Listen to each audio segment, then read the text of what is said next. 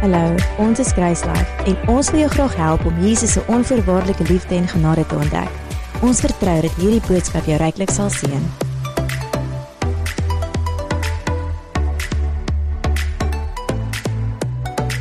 Een van die goed wat ek met ons wil deel is regtig dat God se hart is vir vrugbaarheid.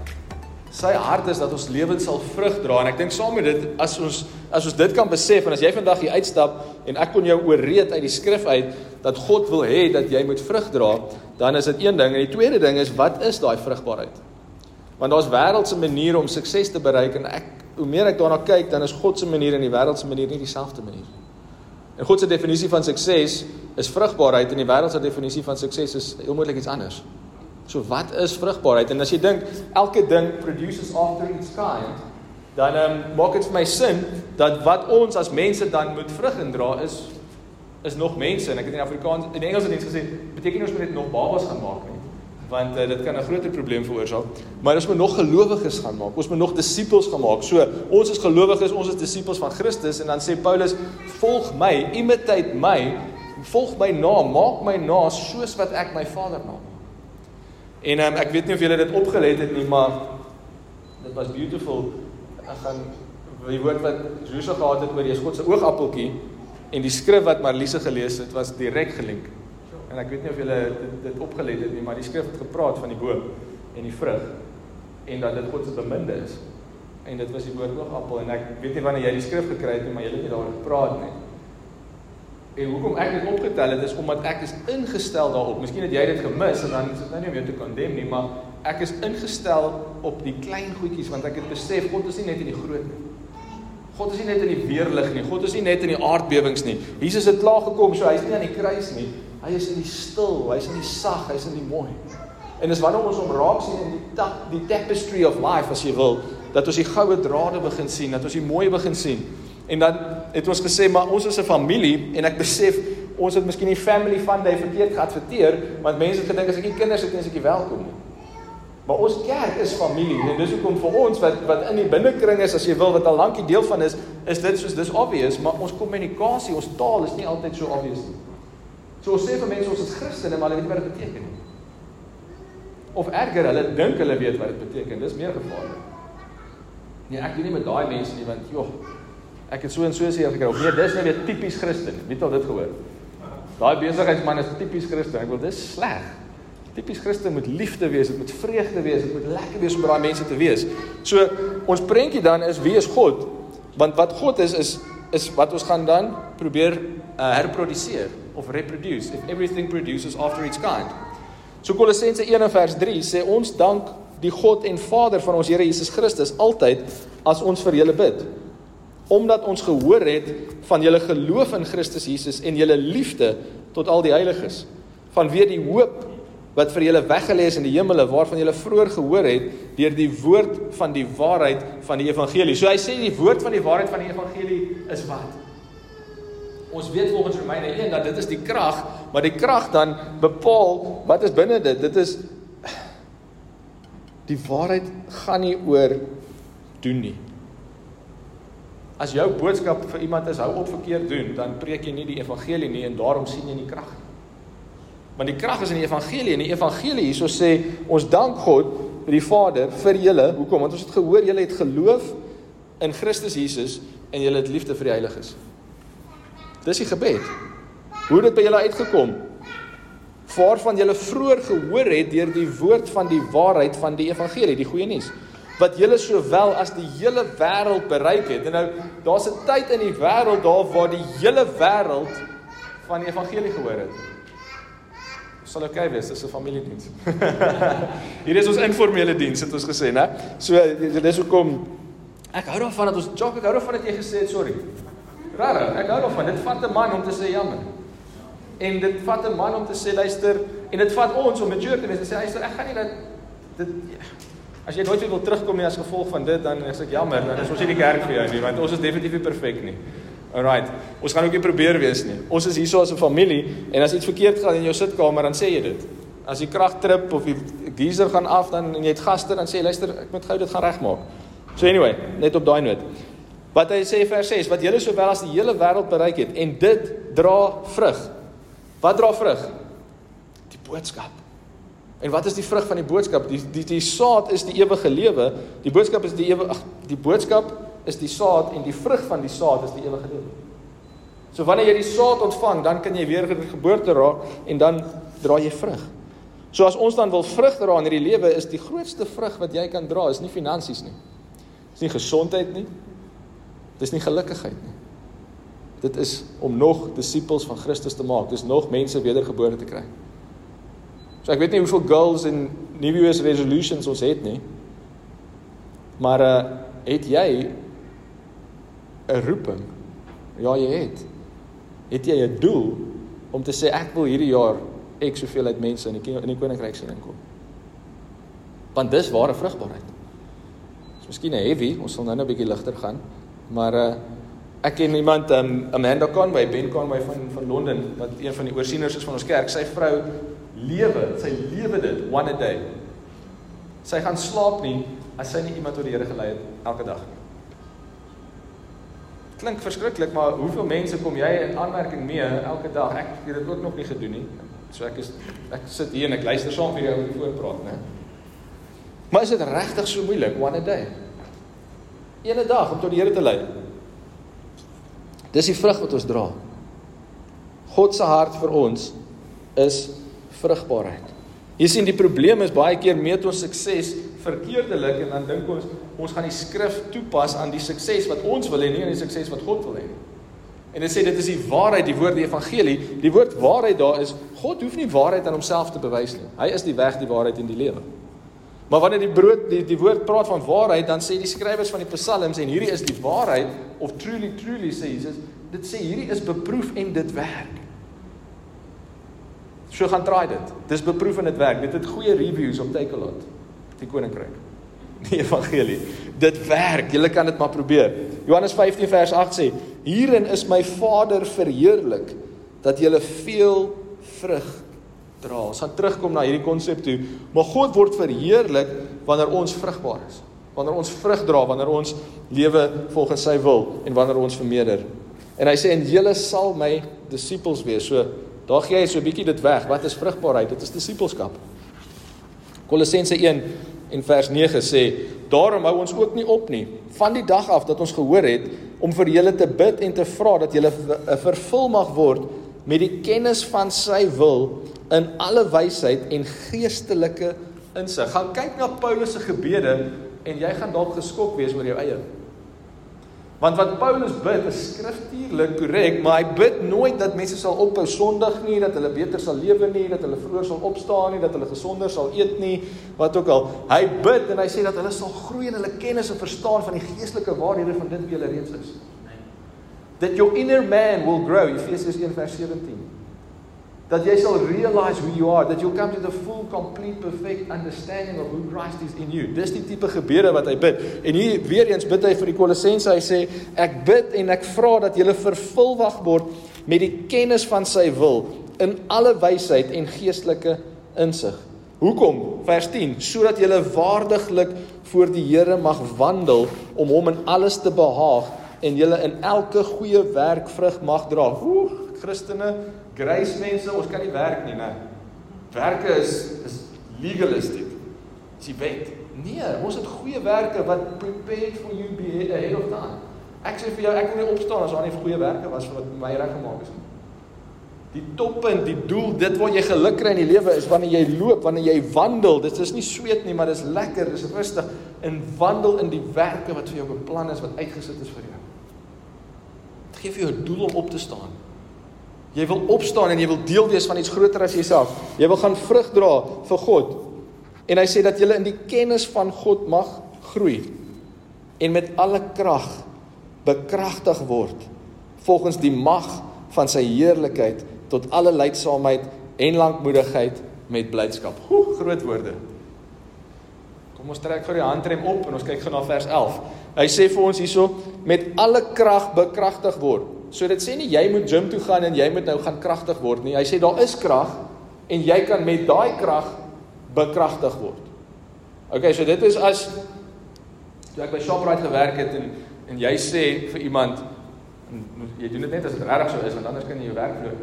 Whitey Bason het gesê hierdie moet gebeur. Dit is nogal jy is redelik bekragtig. Jy sê nie Whitey Bason nie as jy in Shoprite is dan sê jy meneer Bason. OK. So jy is bekragtig deur wat meneer Bason bereik het. Hy gaan dit nie doen nie, jy gaan dit doen, maar jy doen dit met sy autoriteit, doen dit met sy krag. Wanneer jy bid vir genesing, is dit nie jy wat moet bid, jy sê net ek nou gevas en het ek reg geëet en net so ek Sondag by die kerk en hoekom is ek nog nie in 'n live groep nie, so nee, ek kan nie eintlik bid nie. Jy bid en jy sê in die naam van Jesus. Hy wat gesterf het, hy wat betaal het, hy wat opgewek is, hy wat sy gees uitgegee het, hy het gesê: "Siekte, jy mag nie wees nie." Ek sê die boodskap. Jy kan as jy wil stry, nie met my stry nie, stry met hom. En dis reg, ja, en as jy hoor ek ek sê net wat meneer Bason gesê het. As jy nie saamstem nie, as jy te besig is om dit net vir hom gaan sê. Dan dink jy dit gebeur. As jy demoon as jy nie wil uit nie, dis dis nie my probleem nie, Jesus het gesê jy moet uit. Genesing as jy nie wil manifesteer nie, um, dis nie ek wat sê nie, maar dis in sy naam. Dis met sy krag. Ek weet nie van julle nie, maar dit gee my amper hulp op. Dis van ek is nie ek nie, maar dis hy in my. En jy beskielik is dit nie net dit wat hy gedoen het, maar groter werk. Hoekom? Want hy is nie nou in een nie, in 'n een liggaam nie, maar in ons almal. Jy sien, dit is vrug. Maar die woord sê dat as 'n as 'n as 'n graankoring by homself kan niks doen nie, maar wanneer daai graankoring doodgaan in die grond val en groei, dan sal hy vermeerder. En dis wat Christus kom doen het. Hy is daai saad van God wat nou vermeerder en nou is ons die kinders van God. As God se hart vir ons oorvloedige vrugbaarheid is, dan moet ons obviously definieer hoe lyk daai vrugbaarheid. Galasiërs 5:22. Maar die vrug van die Gees is blydskap. sien ek is opgewonde, ek spring sommer verby liefde. Nee, dis liefde, maar vanoggend gaan ons praat oor blydskap. Liefde, blydskap, vrede, lankmoedigheid, vriendelikheid, goedheid, getrouheid, sagmoedigheid, selfbeheersing. Teen sulke dinge is die wet nie. Teen sulke dinge is die wet nie. So as ons wil vrug dra, weet ons dit gaan wees na goddelike vrug gaan lyk soos God. OK? Soos op dieselfde bladsy. Nou sê ons, OK, maar hoe lyk God?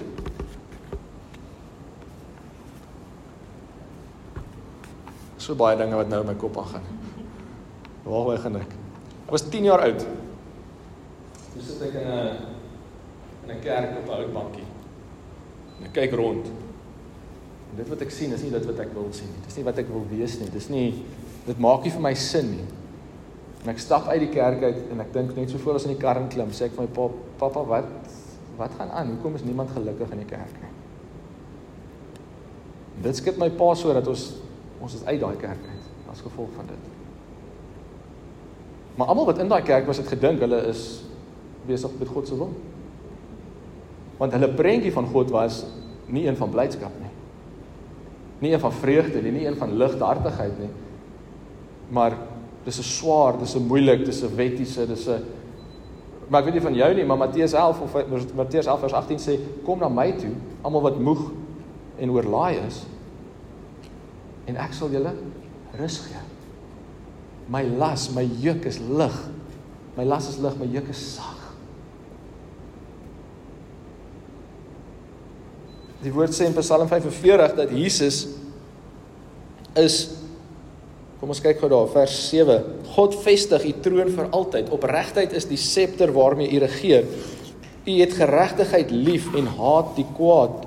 Daarom het God, u God, u bo u tydgenote met vreugdeolie gesalf. Ek het gaan kyk of dit reg is, die vertaling. Die oil of gladness is die Engels. Kom jy by die Afrikaans en dit sê vreugdeolie. Ek sê wow. Dankie tog vir Afrikaans, net Joshua. vreugdeolie. Dis 'n profesie van Jesus, maar hy sê bo almal is hy met vreugdeolie gesalf. Sy het 'n boek geskryf, How to be happy en hy het dit op daai geskrif baseer. Want hoe is God? God is gelukkig. Ons is sy kinders, maar ons is baie keer so ongelukkig. Ons is nie goeie advertensies. As jy sê maar jy is 'n ambassadeur vir Nike. Maar elke keer as jy jou Nike tekkies aantrek, dan lyk jy net of dit jou seermaak. Of dit jou druk en of dit jou knyp. Dink jy dit gaan verkoop? Nou sê hulle, luister, jy is nou so bekend, kom ons sit jou naam op hierdie tekkie. Né? Ons gee jou nog meer geld vir elke tekkie wat verkoop.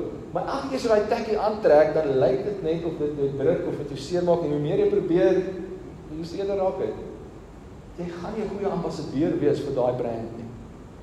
Maar as Christene wil ons vir die wêreld vertel, kom na Jesus toe, maar as hulle na ons kyk en lyk dit of ons suurlemoen, suurlemoen sap eet elke dag. Baptized in lemon juice, so Shane sê. Hoekom? Want dit gaan nie oor wie ons is nie, dit gaan oor hoe ons God sien. Die vrug van die Gees is liefde, blydskap, vrede, lankmoedigheid, vriendelikheid, goedheid, getrouheid, sagmoedigheid, selfbeheersing. Teen sulke dinge is die wet nie. So hierdie week is uh Jordan wat nou 14 maande is is besig om sy boonste tande te te sny. Ons weet nie hoeveel nie, maar dit is 'n storie, né? So hulle sê die kraantjies is oop. Dis net hande en dis spoeg en dis moeilik. Soveel so dat na 8, 9 aande nou, ek tel, moenie, maar ek doen. Iewers begin jou biologiese ritme in plek val. So wat gebeur Woensdag aand is Woensdag aand 04:30 toe's ek wakker en Jordan is nog nie wakker nie. Maar Jordan was al so baie 04:30 wakker dat my liggaam is wakker. En ek dink Jesus, dis onnodig want ek is baie moeg, maar nou slaap hy en nou slaap ek nie. En ek dink okay, maar laat ek moet ek nou gaan kyk of hy okay is. En ek sê dis moet jy nie doen nie want oomblik as jy in daai kamer instap dan sy wakker gewoonlik. Ek nou wat kan ek doen? Ek kan slaap, okay, maar ek raak nie slaap nie. Okay, kom ek bid vir hom. Dis 'n Jesusie, hè? Pastoor dink hy moet bid, né? En ek lê daar half 4 die oggend en ek dink ek kom ek bid vir Jordan. Jesusie, wat 'n voorreg. Kom ek gebruik die tyd goed en ek bid en ek is seker 3 sinne in. 3 sinne in. Hoor ek hom. Hy lê. "Kan jy glo?" Ek het sag gebid, né? Ek het binne ek het in my hart gebid. Ek het nie hardop gebid nie. Die voordeel is ten minste as jy wakker is voor hy wakker is, dan kom jy nie so half in die slaap op by hom aan nie. En ek kon opstaan voor Natasha kon, maar in 'n geval en ek sit met hom en ek en ek dink as God kon lag, dan dink ek het hy nou gelag. Hier lê ek heel ordentlik en bid vir hierdie seentjie en die volgende oomblik is hierdie seentjie net wakker. En God hom nie wakker gemaak nie. Dis nou maar net die deel van tande kry, dis die lewe, né? En ek dink maar as God kon lag dan sou hy en ek soos ek dit sê, is dit ek besef ek maar God het gelag. En hy het my nie uitgelag nie. Maar hy het saam met my gelag. Dit is amper daai van Ag jammer my seun, maar jy moet nou opstaan. Verstaan? Dis daai. En ek dink as ek nou my pa bel, my biologiese pa en ek vertel vir hom hierdie storie, dan kan ek nogal sien hoe hy gaan lag. Maar dis 'n simpatieke lag, verstaan? Dis 'n ag jammer my, jy sê ek nie, daai tipe van lag, né? Nou God gaan nie so lag nie, maar en ek besef maar God lag. Want Psalm 2 vers 4 sê hy wat in die hemel sit lag. En in dit besef ek my verstaan van wie God is is is is is nog nie heeltemal daar nie. Want ek dink as God kon lag sou hy, maar meantime die woord sê hy lag. En dit challenge my en ek tog kies maar dan moet ek dit met julle deel want ek weet nie hoe julle hom sien nie. sien jy 'n lagende God? Want die woord sê duidelik dat die vrug van die Gees is blydskap. Psalm 2 vers 4 sê hy wat in die hemel woon lag. Die lewende the Living Bible sê maar God in die hemele lag net. Hy is geamuseerd deur al hul planne. Jy sien Die koninkryk van God is 'n ernstige saak. Definitief. Maar ons moenie so ernstig raak dat ons anders as God begin lyk nie. Partykeer is ons so ernstig dat dit dit is nie 'n goeie advertensie vir die koninkryk nie.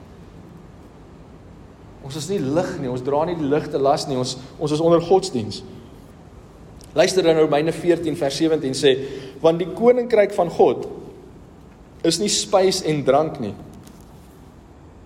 Ek is so bly want die koffie was op toe ek nou nou daar aankom. Maar dis geregtigheid en vrede en blydskap in die Heilige Gees. So sê ons by die koninkryk.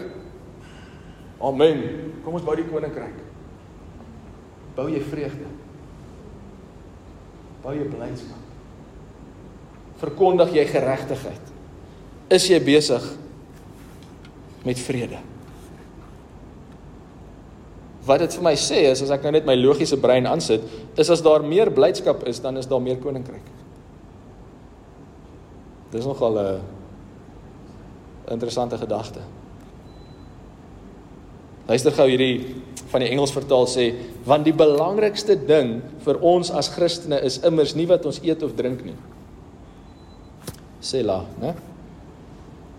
Maar om goedheid en vrede en vreugde van die Heilige Gees te geniet. Die Passion sê dit so, want die koninkryk van God is nie 'n kwessie van reëls oor spys en drank nie, maar is in die ryk of die koninkryk van die Heilige Gees. Maak sin. God is 'n gees. So die koninkryk is waar die gees is. Gevul met geregtigheid, vrede en blydskap. Koninkryk is waar die gees is en waar die gees is, is dit gevul met geregtigheid, met vrede en met blydskap. Jy sien gelukkigheid is wanneer die Stormers 2 penalty tries kry en die Sharks 3 geel kaarte in die laaste 20 minute en ons speel gelyk op gestraat, hè. Dis dis 'n bonus. Maar dis nie blydskap wat die woord van praat nie. As ek vir Jordan sy bottel gee en hy sien net daai bottel, joh, my mannetjie lig op, net daai twee tandjies wat hy het blink soos parels. Maar 2 ure later is hy honger en dan is daar nie meer dan is daar nie meer happiness nie. Jy sien die blydskap wat die woord van praat is nie wanneer ons die wêreldbeker wen nie. Ons het die ewigheid gewen. So daarom kan ons elke dag in blydskap lewe. En ja, die aarde kom en die wêreld kom met sy dinge, maar waar maak dit saak? Dit maak saak in die koninkryk en waar's die koninkryk? Die koninkryk is waar die Gees is en waar die Gees is, is daar vrede en blydskap. Ek is versigtig om dit te sê want ek sê altyd volgende week gaan ons hieroor praat en dan die hele week deur praat ek met die Here en dan verander dit. Maar waar Jesus sê, "My vrede gee ek vir julle." Nie soos die wêreld gee nie. Wat is dit? Waar kry ek dit? Hoe vind ek dit? Waar is hierdie vrede? Ons sê amen. Jesus sit daai skrif op die yskas, sit hom op Facebook, maak 'n mooi prentjie van hom. My vrede gee ek vir julle, prys Here. Waar is die vrede? Koninkryk. Waar is die koninkryk? Waar die Gees is. So hy sê my vrede laat ek vir julle na, sy geheim is my Gees. Die Heilige Gees is die vrede van God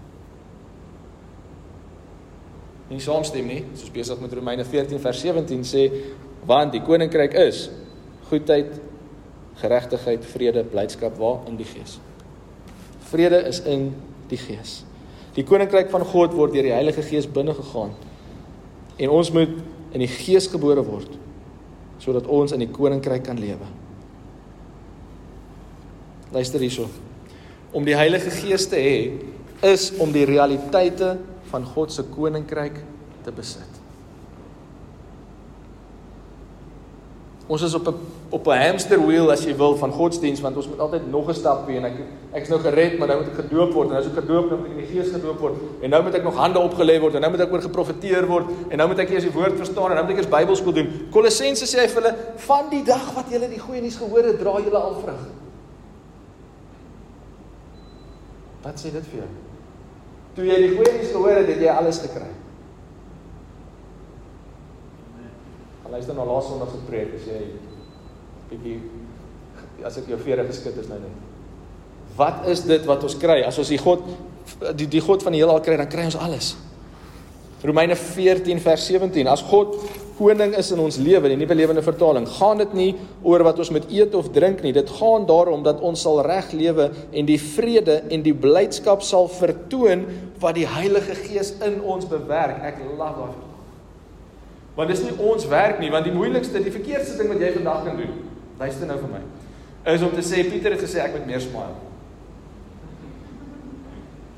Maar dan stap jy uit en jy gaan dit gaan hou miskien tot jou middagete nie genoeg is nie en dan op jou middagslaapie kort geknip word of dis nie wat ek sê nie dit sê die Heilige Gees bewerk blydskap vreugde vrede nie soos die wêreld gee nie gee ek vir julle my vreugde my vrede my blydskap en hy sê dit so mooi in die nuwe lewende vertaling hy sê dit is wat die Heilige Gees in ons bewerk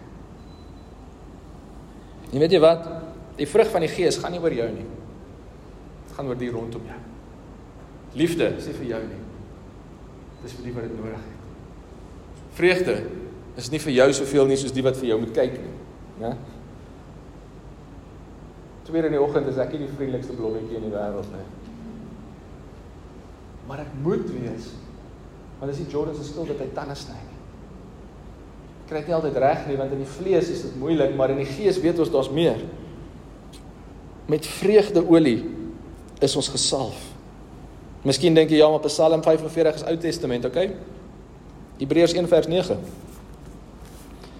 U het geregtigheid liefgehad en ongeregtigheid gehaat. Daarom het o God, u God, u gesalf met vreugdeolie bo u metgesale. Met vreugdeolie. Die voordeel van as die Nuwe Testament 'n Ou Testament skrif of profesie aanhaal, is jy kan nou 'n Hebreëse verduideliking en 'n Griekse verduideliking van dieselfde konsep kry. Dis nogal awesome. So in 45 Psalm 45 is die woord vreugde daar in Hebreëus vrolikheid, blydskap of vreugde. Okay, so dis regtig dit. Dis nie dis nie ek wat dit verdraai nie en ek sê nie net dis nie net glimlag nie. Daar's min dinge wat ek haat soos 'n fake smile, né? Ek het 'n geneigtheid, ek gee nou van my geheime weg hierso, maar as jy as iemand lag, sê maar 'n geselskap. Die oomblik as die grappie verby is en die gesprek beweeg aan, dan hang ek net so bietjie en ek kyk net nog vir daai persoon. Want hoe vinnig daai lag ophou, weet ek hoe gelukkig daai persoon is. Kyk in sy oë, nie in sy mond nie. En hoekom doen ek dit? Want ek wil weet waar mense is sodat ek hulle kan bedien. Nie sodat ek kan ag ja, ek weet jy's nou nie eintlik so happy soos wat jy lyk like. nie. Want is baie keer die die loudste mense, die uitgaan mense wat die seerste het, wat die wat wat identiteit nodig het, wat wat liefde nodig het. Maar hulle is baie goed om dit weg te steek. So ons moet regtig leer want die vrug van die gees is liefde. Lankmoedigheid, sagmoedigheid, selfbeheersing. Dis nie net vir jou nie, dis vir die om jou. As ons huweliksvoorbereiding doen, dan sê ons die huwelik is waar jy out love, out give, out bless expecting nothing in return. Dis God se tipe liefde en dis die vrug van die Gees. Die Passion vertaling sê van die vrug van die Gees, die vrug van die Gees is liefde wat uitgeleef word of wat manifesteer in vreugde, vrede, blydskap, goedhartigheid, sagmoedigheid. Ons kan redeneer of dit so is, maar God is liefde en God bring hierdie goed voor, so ek kan gaan met dit. Want in liefde weet ek God se tipe liefde gaan nie oor my nie. So die boodskap vandag is jy gaan beter wees. Jy gaan lekkerder voel. Jy gaan jy gaan oor oorkom dit wat jou terughou. As jy dit gaan toepas, as jy hoe pas ek dit toe Pieter? Jy laat die Heilige Gees toe. Dis al. Jy geweet 'n Sondag by Grace Life is so goed soos wat jy dit wil hê niks met my te doen. Jy kan inkom en jy kan fout vind met alles. Of jy kan inkom en jy kan sê Jesus, ek is hier om te gee. Waar help ek? Waar dien ek die Here? Wel. Dis lekker om die Here te sê heilig, almagtig. Ek is hier om om om God te geniet want hy geniet my. Luister na die nuwe lewende vertaling. Hy sê Hebreërs 1 vers 9 U het lief wat reg is en haat wat verkeerd is. Daarom het o God, u God, u met jubelende vreugde tot koning gesalf. Wow. Met jubelende vreugde. Hoekom hier nuwe lewende vertaling daarby uit? Die Grieks vir vreugde of vreugdeolie daar is jubel. Dit praat van extreme joy. Uiterste blydskap. Beteken wat is die uiterste? Daar's niks verder nie, né? Kyk nou vir Herman. Herman, die beste skoor wat jy op 'n golfbaan kan speel. Né? Nie jy nie, maar in in teorie is wat? Is 18 houe. Dis ag, dis die uit niemand het dit nog ooit gedoen nie. Maar dis 18 houe want jy moet op elke gaatjie afslaan. Dis die uiterste beste wat iemand ooit in die heel. Jy anders moet jy minder gaatjies speel om minder as 18 houe te speel. Simpel konsep ek nog. Ek weet nie, ek maak 'n punt, julle gaan hoor. Die uiterste blydskap is wat? Is die vreugdeolie van die Heilige Gees. Niemand ooit kan ooit ooit ooit gelukkiger wees, meer vreugde hê as dit. Weet jy wat beteken dit? As Christene het ons toegang tot iets wat die wêreld nooit gaan ervaar nie. Die wêreld kan nooit ooit ooit ooit ooit so gelukkig wees. Die wêreld kan nooit ooit ooit liefde ervaar soos jy nie, want hulle kan nie sonder God agape ervaar nie. Dis hoekom huwelike baie keer nie werk nie. Ja, in die Christen sirkels ook, maar dis dis omdat ons dan nie liefde verstaan nie. Nie omdat ons dit nie het nie. En daarom is dit ons roeping om vir 'n wêreld wat doodgaan van depressie, angstigheid en vrees te sê maar luister, natuurlik gaan jy so voel. Want jy het nie Christus nie. Want jy het nie die Gees nie. Natuurlik gaan jy depressief wees. Nat ek dit maak sin dat jou huwelik nie werk nie. Maar ek het vir jou die antwoord. Ontvang Christus, ontvang sy Gees. Word wedergebore. Word 'n disipel, word deel. Kom ons gaan saam van ons hak vas in ons verlede en ons dink, "Joh, hoe kon ek so stupid gewees het? Hoe kon ek sulke foute gemaak het? Hoe kon ek Ek wil amper sê natuurlik was jy so stupid want jy het nie die gees gehad nie. Die woord sê in Kolossense 3 aan die begin, dit wat julle gedoen het waaroor julle nou skaam is. Vergeet daarvan dat julle is nie meer wie julle was nie, julle is nuwe mense. Julle is verhewe, julle is nuut, julle is hemelse wesens, julle is gebore uit die Gees. Jy sien die wedergeboorte gebeur so vinnig. Dames, natuurlike geboorte vat van wat ek gehoor het 'n bietjie langer, maar wedergeboorte is boem. Das jy wedergebore. Dit gebeur so vinnig, jy weet nie wat gebeur het nie, maar dankie Vader vir die woord. Dankie vir gemeenskap en dis wat disippelskap is. Dis hoekom ons gaan nie net en sê hoeveel duisende mense kan ons in Goma in 'n tent saamtrek en ons het spreiligte op en ons kry 'n band en ons sê ons het 5 miljoen mense tot die Here gelei nie. Nee, ons gaan na die pastore toe. Ons gaan doen ministry. Ons gaan waar ons kan teruggaan. Ons gaan waar daar opvolg is. Ek kan vandag sê kom ons kry die kerk groot. Kom ons maak hierdie saal vol. En ons sien julle een keer 'n week. Dis nie wat ons mee besig is nie. Dis nie wat ons bou nie. As jy een keer 'n week sien, jy's welkom, dis deel, jy mis uit. Want daar's baie meer wat gebeur. Want ons bou van die grond af op. Ons bou disippels, ons doen lewe saam, ons maak ons lewens oop. Die woord hospitality is 'n vereiste vir 'n ouderling. 'n Ouderling is nie iemand wat grys is nie, dis iemand wat mature is in Christus. Dis iemand wat weet wie hy is. Hy weet wat hy gekry het toe hy Christus gekry het. Hy weet hy het sy gees gekry en nou begin hy daarin lewe en dan sê Paulus vir ons dis die vrug van ouderlingskap. Dis die vrug van maturity in wie jy is. Nie wat jy moet word nie. Nou dat mense ek wil 'n ouderling word, so ek moet nou minder wyn drink, ek moet nou my vrou ophou slaan, ek moet nou dit gaan doen. Nee, as ons leiers aanwys dan kyk ons dis wat dis hoe hulle lewe. So hulle is ouderlinge eintlik klaar. Hulle is leiers, hulle kan mense positief beïnvloed. So die punt is om mature te wees in Christus is om nie meer by te kry nie, maar dit is om meer te weet wat jy het en dit beter toe te pas. Dit te gebruik. Jesus, ek voel niks lekker nie. Ek het min geslaap, die werk is 'n issue, die geld kom nie in nie. Januarie is te lank, die data is op, die internet werk nie.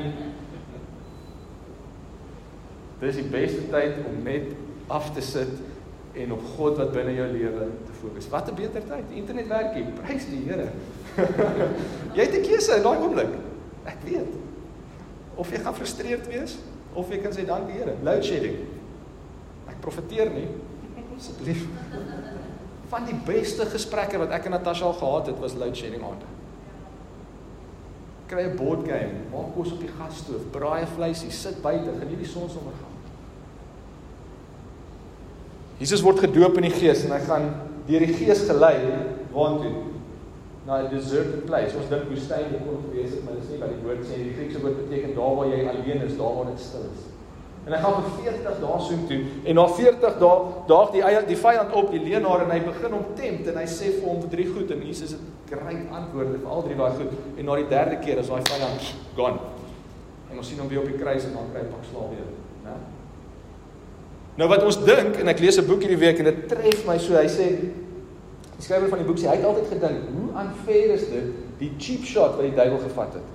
Toe Jesus op sy hongerste is, op sy moegste is, op sy alleenste is, toe kom hy. Hy sê maar hy dink is andersom. Hy het hy dink Jesus het geweet wanneer dit gaan gebeur. Maar deur die Gees het hy gelei. Hy het gaan hy hy, het nie in die, in die vlees gelewe nie, hy is deur die Gees gelei sê dit. En hy het geweet in sy alleentyd saam met God, daar waar hy en God een is, daar waar hy waarheid ervaar, daar waar hy en God commune, sonder internet, sonder die wêreld, sonder eers sy disippels, daar waar dit net hulle twee is, daar is hy op sy heel sterkste. 'n ander konsep, maar dit maak sin. En gee vir hom 6 laat pak staan. 3-0, kom ons sê dit 3-0. Wat is jou alleentyd saam met God? Ons het met die leiers gepraat Dinsdag aan toe sê ek, "Where is your mountain time?" Waar in jou dagboek? Waar in jou dag? Nie in jou week nie, in jou dag. Hoe lyk dit? Ons wil Jesus se vrug dra, maar dan moet ons sy lewe nastreef. Jesus gaan op na die berg en hy spandeer die hele aand daar na 'n vol dag van ministry tussen hom en sy vader. Hy praat daar. Hy sê dan vir ons dit wat ek doen is net wat ek gehoor het. Net wat ek gesien het. Wanneer sien hy dit? sien dit op die berg. Hy weet hy moet na Samaria toe gaan want daar gaan 'n vrou langs 'n put sit. Hoe weet hy dit? Hy het dit gehoor op die berg in die tuin. Hoe het Judas geweet waar Jesus gaan wees? Hy was gereeld daar. Hy was voorspelbaar. Hy het gereeld gaan bid in die tuin en hy het geweet hy gaan daar wees. Wanneer is jou tyd daar? Want slegs dan gaan ons lewe in vreugde, in vrede en oorvloed. Sondag is great, maar dis nie dit nie. Want Jesus gaan op die berg en hy preek en hy bid is nie altyd net om te praat nie. Ek kan 'n hele aand lank praat nie. Miskien is van die dames hier wat sê, "I take the challenge, ek kan die hele aand lank praat, ek kan die hele aand lank bid." Ek is nie daar nie. Bid is ook om te luister. Bid is om te wees. Maar na die aand op die berg roep hy sy disippels na hom toe. Dis 'n Sondag. Dis wat ons het hier. Dit is dis die saamwees, dis die disippels, dis die gemeenskap, dis die familie. En in daai stel hy 12 apostels aan wat hy dan uitstuur. Julle sal sien op die foto's, Lukas is daar. Sumi is daar. Shane is daar. Maar hulle was eers hier. En hulle is saam met die Vader. Hulle is op die berg, hulle is in die alleentyd. Hulle is in die gemeenskap, hulle is in ander kerke, hulle is in Rondebosch op 'n Sondag aand. Maar dan kan hulle uitgestuur word van daar af. Jy kan nie net een van daai boksies tik nie, want as ons Jesus se vrug wil sien, moet ons Jesus se leefstyl nalewe en nastrewe. Luister terug Hebreërs 1. Hy sê vir ons met jubelende vreugde is u tot koning gesalf. As dit ware sê hy die embleem as as as Jy weet die, die Royal Crown.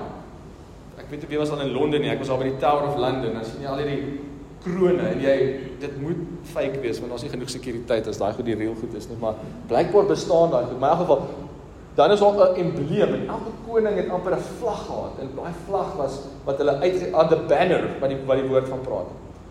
Die banner van Jesus se koninkryk. Wat is dit? Die eienskap, dit wat dit identifiseer. As jy hoor, dis soos 'n volkslied. Jy hoor die Flower of Scotland, dan weet jy die, jy kan in die kombuis staan, dan weet jy Skotland gaan nou afskop. Wat is dit wat ons hoor? Dat ons weet die koninkryk. Jubelende blydskap. Dis wat dit sê, Hebreërs 9:9. Dis wat dit sê. Want Nehemia 8 vers 10 sê die vreugde van die Here is wat? Is my sterkte. Dis my power, dis my force, dis waarmee ek operate, dis my authority. Wat? Hoe baie woorde ek kan profeteer? Ja. Vir mense kan genees. Jubelende blydskap vreugde. Onthou, as 'n seentjie 10 jaar oud wat niks geweet het nie, het my hart vir my gesê, this is not my king. This is not my kingdom. Niks geweet nie. Omdat ek ook geweet het dis hier wil ek nie wees nie. Ons kerke is leeg. Leeg van vreugde leeg van mense. En ek sê nie gaan smile meer nie. Kiel jouself tot jy beter voel. Dis nie wat ek sê nie. Maar vreugde is wat die Heilige Gees in ons bewerk. Hiermee 8 vers 10. Nuwe Lewende Vertaling. Hy het ook vir hulle gesê: "Gaan, eet 'n lekker maaltyd en drink soet drankies. Deel ook van die kos met mense wat niks voorberei het nie. Hierdie is 'n dag wat aan ons God toegewy is. Moenie te neergedruk wees nie, want die blydskap wat die Here gee, sal julle krag wees." Ja, God gee genesing. God gee nuwe lewe. God gee ewige lewe, maar hy gee ook blydskap. Dis so of daai een boksie wat ons nooit oopmaak nie. En ek lê daar en weer eens ek praat met myself en ek sê as die Here kon lag het hy nou. Ek dink toe lag hy harder. Dis Pieter, ek ken my nie. Daar's nog dele van God wat ons kan leer ken. In Engels het ek die diens genoem the jolly spirit die jolige gees. O Heilige Gees is hier vandag. Die Heilige Gees is ook hier, want dit is dieselfde ou. Dis nie 'n ou nie, dis 'n gees, wat ek bedoel. Dis dieselfde wese. As jy die Heilige Gees ervaar, gaan dit geluk wees. Dit gaan geluk bring. Wie was al in 'n diens waar mense net spontaan begin lag? En net gedink is 'n bietjie weird, né? Gaan lees Handelinge 2. Ek het ook gedink is weird. Ek dink nou nog so. Handelinge 2, 9:00 die oggend word die Gees uitgegiet en almal begin high and mighty dra agter voor kra, dra swart en wit, dra dasse. Nee. Daar's so 'n groot partytjie dat die stad dink hulle is dronk. Hulle is so gelukkig dat hulle dronk voorkom. Die eerste manifestasie van die Gees is 'n partytjie 9:00 in die oggend. Wat is jou prentjie van God? Dis vir my asof daar skille van my oë afval het.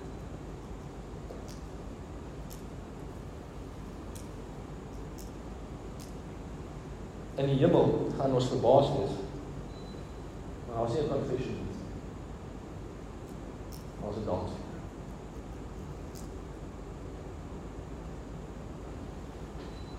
Lukas 15 kom die seun terug. En kyk, hy het daai speech geskryf, né? Daar's 'n bekende stelling wat sê jammer vir my lang brief. Ek het nie genoeg tyd gehad om 'n kort te skryf.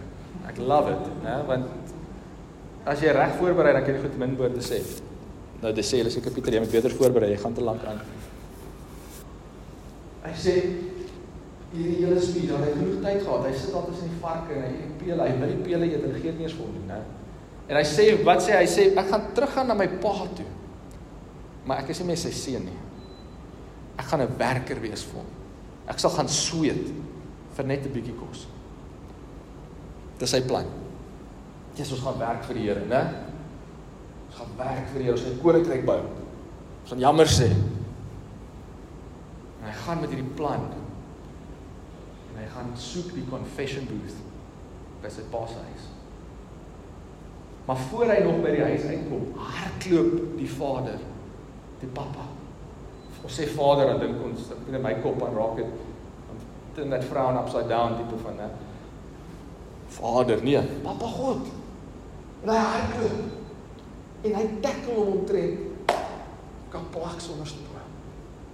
En die ou so en hy weet nie lekker wat gebeur het nie en hy sê maar eers pa ek is jammer en ek het en die woord sê the holy the nee the father fell on his neck and kissed him. Nou ons dink die continuous tense van daai woord sê hy het hom onophoudelik gesoen. Geen wonder hy kon nie sy confession klaar. En toe hy nog aan probeer en probeer en probeer sê die pop net eintlik shut up. Hier is dit seun. Hier is partytjie. En hy gee hom nuwe klere, gee hom 'n ring, gee hom skoene. En wat doen hy? Hy sê slag die kalf. Hy slag nie die vetgemaakte kalf omdat hulle honger is nie. Hy slag die vetgemaakte kalf want dis partytjie tyd. Dis wat jy gedoen het op 'n huwelik op 'n bruilofsfees. Ek love die Afrikaanse woord, bruilofsfees. Slag hy lam wat die woord sê eet die vet, né? Pas jy al mense, kom aan. Daar was 'n foto van die braaivleis gister Henry, maar toe dog ek ek praat altyd oor kos, ek moet nou nie dit op die foto sit nie, maar nou het ek daarom Nog 'n ou wat oor kos praat, saam met my. Kan jy dink daai seun sit daar en hy sê wat het nou net gebeur? En hy hoor die musiek. En die volgende oomblik trek iemand hom op die dansvloer en hy hy voor hy weet dans hy en hy, hy sien hy dans saam met sy pa. Hy het nuwe klere aan, hierdie skoene is nogal gemaklik. Jesus, 'n ring in my vinger. En daai selfde woord, Lukas die skrywer van Handelinge gebruik daai selfde woord en hy sê terwyl Petrus nog gepreek het, pel die Heilige Spirit.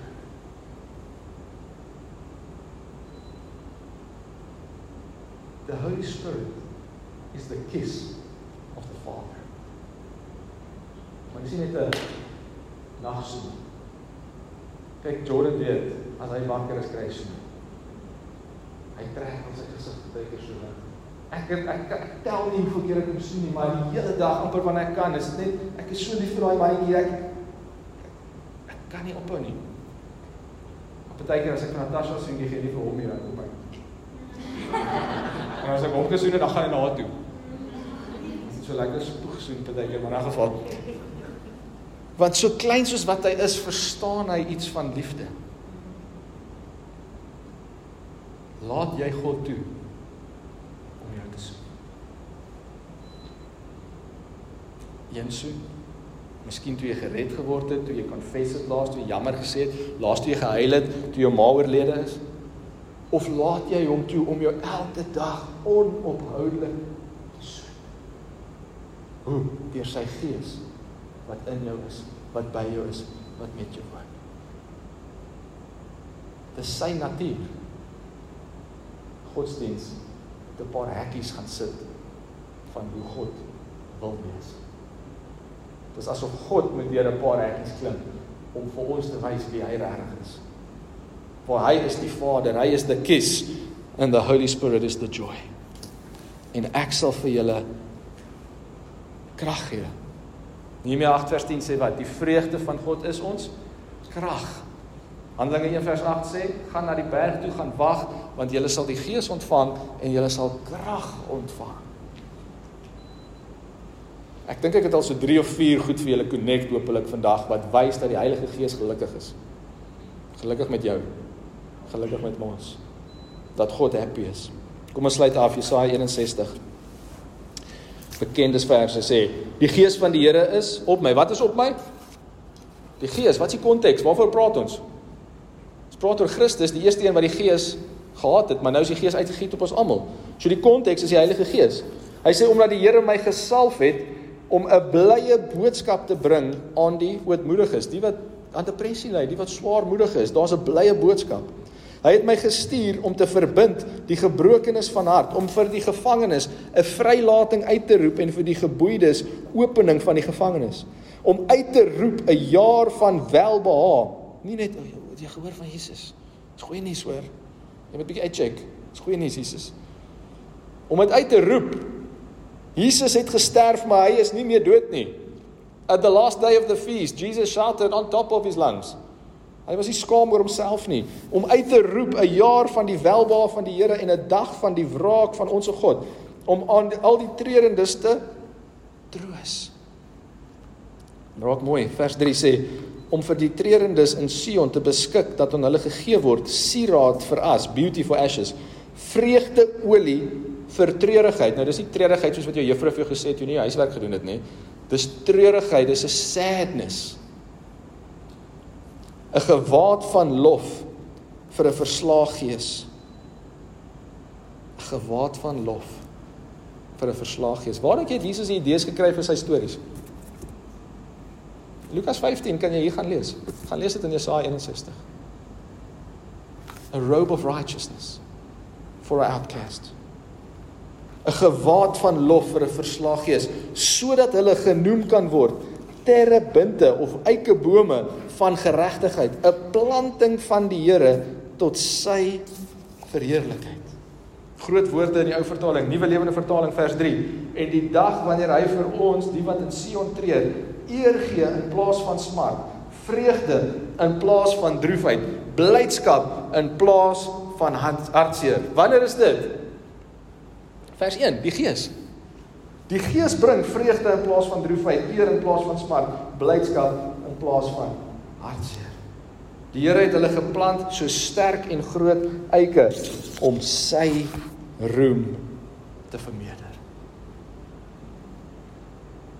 Ek sê nie die lewe is maklik nie. Ek weet dit is nie. Maar ek sê wat hy vir ons gegee het is meer. Dis sy gees. En dis nie net 'n foreign konsep nie, dis intiem ons vriend.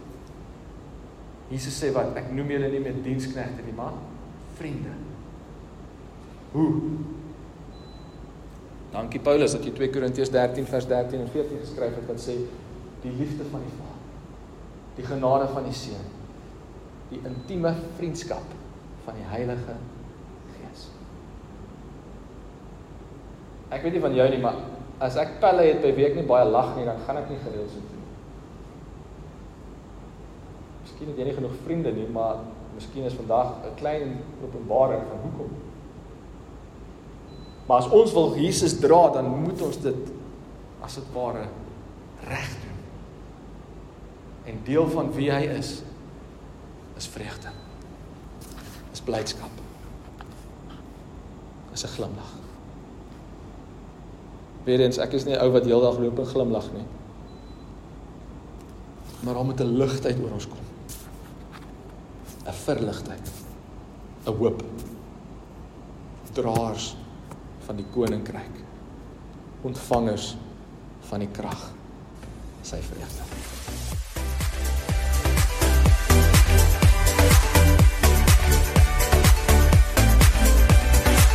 Ons wil graag van jou hoor. Indien jy graag met iemand wil praat of saam met iemand wil bid, kontak ons gerus by 021 8800 168 of e-pos ons by info@gracelife.co. Indien jy materiaal wil bestel of meer oor ons wil uitvind, besoek gerus ons webwerf